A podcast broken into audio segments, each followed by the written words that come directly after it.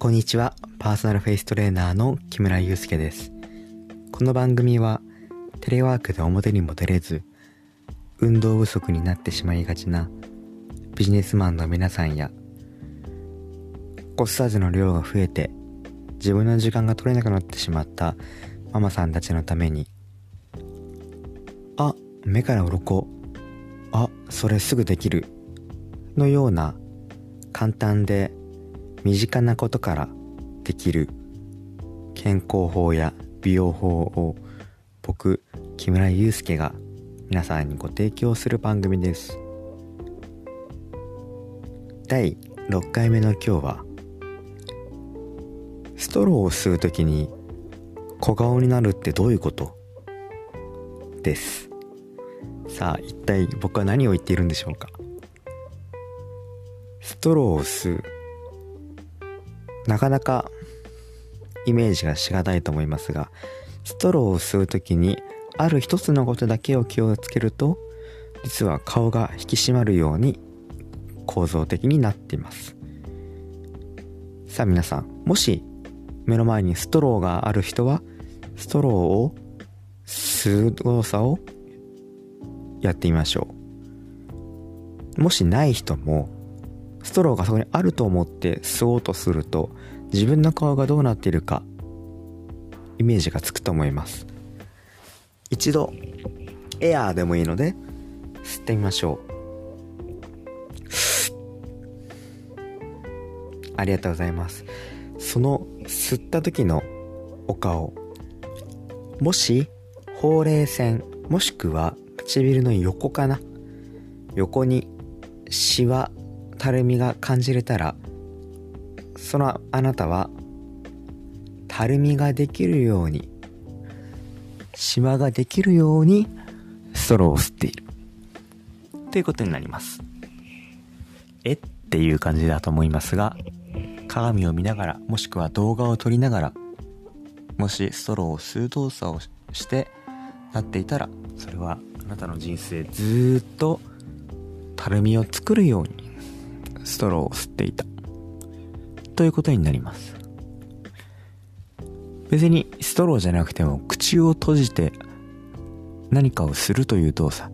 口を閉じるという動作。自体がもうシワを横に作っているっていうことになります。さあじゃあ何を変えればいいか。もう多分すぐ皆さんお分かりだと思いますが唇です。唇。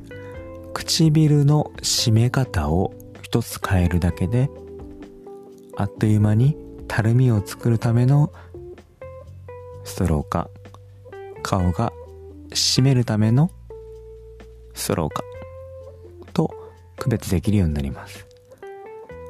具体的にどういう風にしたらいいかというととっても簡単です。唇の横側。横側っていうのは右側と左側ですね。この横側を寄せる。つまりあいうえおで言うとうです。う。唇の両端を寄せるようにストローを吸うんです。たるみができてしまう。顔にシワができるように吸ってしまう。そういう人は両端を離すように横に唇を締めている。言い換えると上と下が近づくように唇を締めている。なので唇の両端が近づくように締めてみてください。さあやってみましょうか。両端を近づけるように「う」の唇のような感覚でストローを吸ってみます。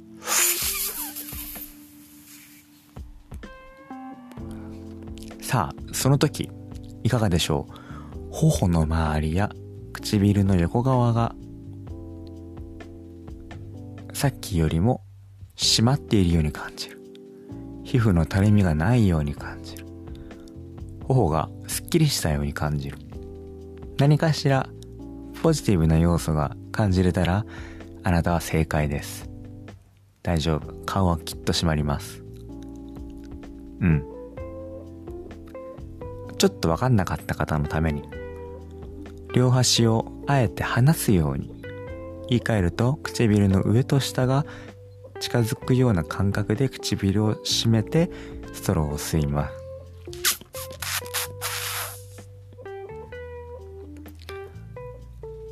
どうですか？こうすると明らかに頬周り皮膚が余ったかのように感じるかもしれません。ね。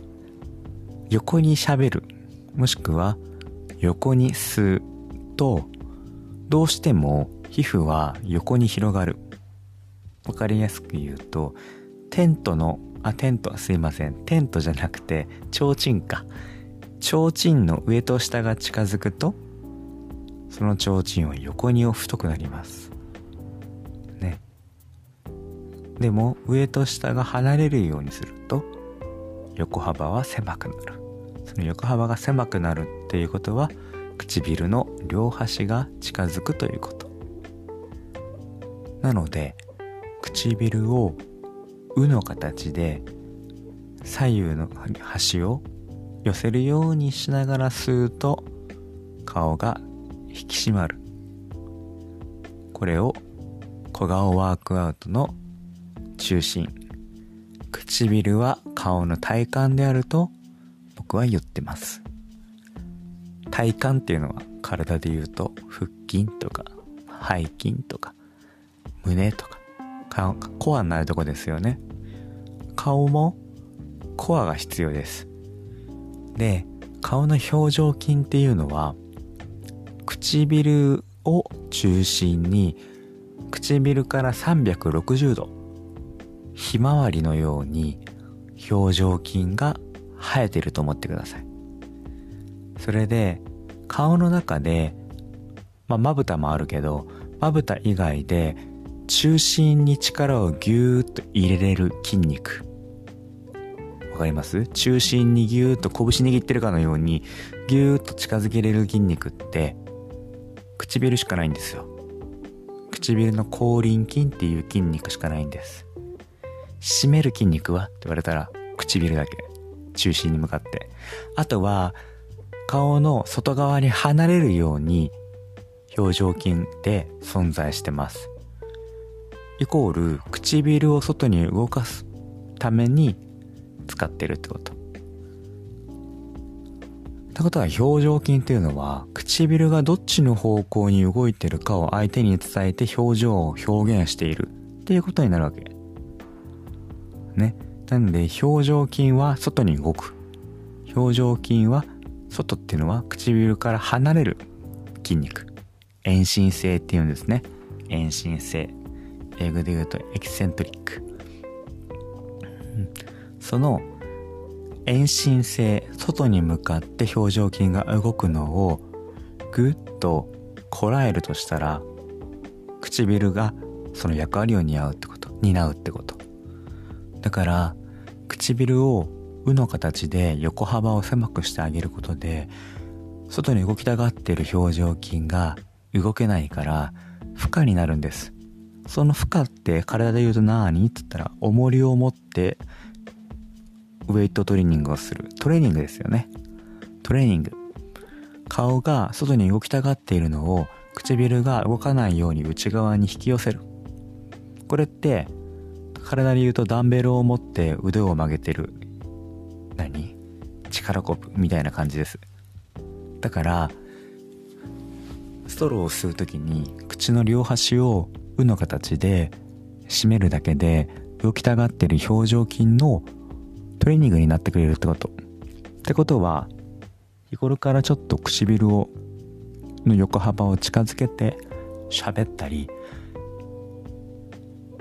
飲んだり食べたり仕事したり今そこでパソコンしながら唇の横を少し寄せるように少し意識をする。